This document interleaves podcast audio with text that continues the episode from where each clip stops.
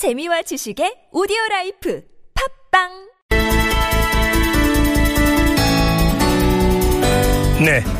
기업들에서는 2017년 상반기 공개 채용 한창 진행 중이죠. 자, 이러면 취업 준비생들 부푼 꿈을 안고 응시를 해야 되는 건데요. 근데 이미 많이 알려졌죠. 우리 취업 준비생들 슈퍼 을로 이렇게 통합니다. 거꾸로 이야기를 하면 채용 과정에서부터 기업들이 갑질을 하고 있다. 이런 이야기인데요. 바로 이런 현상을 막기 위해서 청년들이 직접 나섰다고 합니다. 이 취업 준비생 보호를 위한 입법을 제안한 청년 정치 크루의 이동수 대표 잠깐 연결하죠. 여보세요. 네, 안녕하세요. 이동수입니다. 네, 안녕하세요. 청년 정치 크루가 뭐예요? 어떤 모임이에요?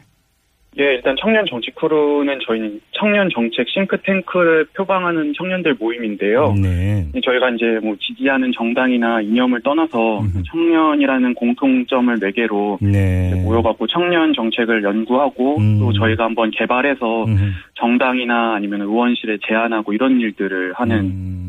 예 하고 있습니다. 그럼 요번에 이제 그 서로 이제 그이 경험이라든지 의견이라는 거지 이런 것들 다 모아서 이제 입법 제안을 하신 건데요. 그 내용 전에 네. 기업들의 갑질 이것도 좀 이렇게 조사를 하셨죠. 취합도 좀 한 거죠. 예, 저희가 뭐 이제 저희들이 경험한 것도 있고요. 음. 그리고 이제 언론 보도를 통해서 음. 나온 내용들을 좀 정리를 해서 이제 그 점들을 바꿔나갈 수 있게 이번에 음. 취업준비생 보호법을 준비하게 됐습니다. 자, 그러면 일단 갑질부터 좀 네. 여쭤볼게요. 대표적인 갑질 네네. 사례 어떤 것들이 있어요? 뭐 일단은 뭐 불합격 통보를 안 한다든지 아니면 채용할 음. 때 연봉을 알려주지 않는다든지 이런 거는 정말 다반사고요. 예. 그리고 이제 몇몇 기업들 사례가 이제 social commerce A사라고 제가 표현을 하겠습니다. 이 네. A사가 그 MD라고 하는 지역 영업 기획자를 이제 모집한다고 해서 음. 수습 11명을 뽑았는데요. 예. 근데 이제 실무 능력을 테스트하겠다고 하고 이제 음흠. 2주간 영업을 이제 그 수습자들에게 시켰는데 음. 이제 그분들이 뭐 하루에 막 14시간씩도 일도 하셨다고 해요. 그런데 결국에 이제 이 회사가 기준에 부합하는 사람이 없다면서 이제 전부 다 채용하지 어. 않았던 그런 일이 있었는데 예. 또 나중에 이게 문제가 되니까 또 그제서야 이제 착오가 있었다면서 다시 또 채용하는 걸로 바꿨더라고요. 그래요. 예, 예, 뭐 이런 일도 있었고요. 그리고 네. 어떤 손해보험사 같은 경우는 그 금융 전문가를 육성한다고 해서 네. 인턴들을 선발을 했습니다. 근데 네. 이게 금융 전문가가 아니라 실제로는 그 보험 설계사를 모집한 거더라고요. 음, 어. 예, 그래서 예, 이분들이 이제 영업을 했는데 예. 그것도 이제 애초에 약속한 교육비 100만 원 중에서 70만 원도 이제 영업할 때 어떤 보험을 들어야 된다 해서 이제 70만 원도 빼고 참. 30만 원만 지급하고 뭐 이런 일들도 음, 있었고요. 네. 뭐 열과점 끝이 없겠죠, 정말. 예, 예. 네. 뭐 많긴 한데 저희가 대표적으로 이두 음. 가지 사례를 보고서 음. 좀 요 점들을 어떻게 바꿔나갈 수 있을까 예. 고민들을 많이 했습니다. 자, 예. 그래서 이제 청년 정치 크루가 이른바 취업 네네. 준비생 보호법이죠. 이 취업 네네, 준비생 보호법을 이제 입법 제안을 하셨는데 핵심 내용이 어떤 네. 거예요?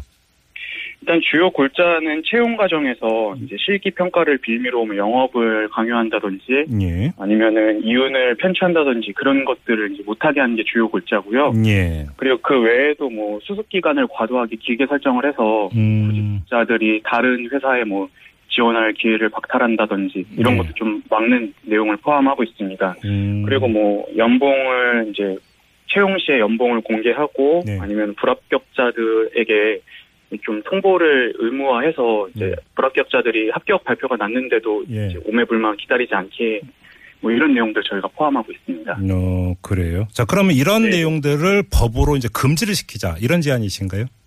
예, 그렇죠. 이제 뭐, 뭐, 연봉을 공개한다든지 아니면 불합격자에 대해서 뭐 통보를 의무화하라는 조항 같은 게 아직은 없더라고요. 예. 그래서 이거는 나중에 좀 더 뭐 의원실이라든지 아니면은 정치인 분들이랑 좀 더 논의를 해봐야겠지만은 네. 예, 좀 이런 점들은 어느 정도 강제할 필요가 있다고 생각을 하고요. 예, 예. 자, 아까 말씀드린 사례처럼 기업들이 이제 수습이라든지 아니면은 구직자분들 실기 평가한다고서 음. 이제 영업 활동을 좀 하게 하는 거는 좀 진짜 강력하게 제재해야 되지 않나 그렇게 예. 생각하고 있습니다. 자, 그러면 그 입법 제안 과정에서 각 정당들은 좀 만나 보셨어요?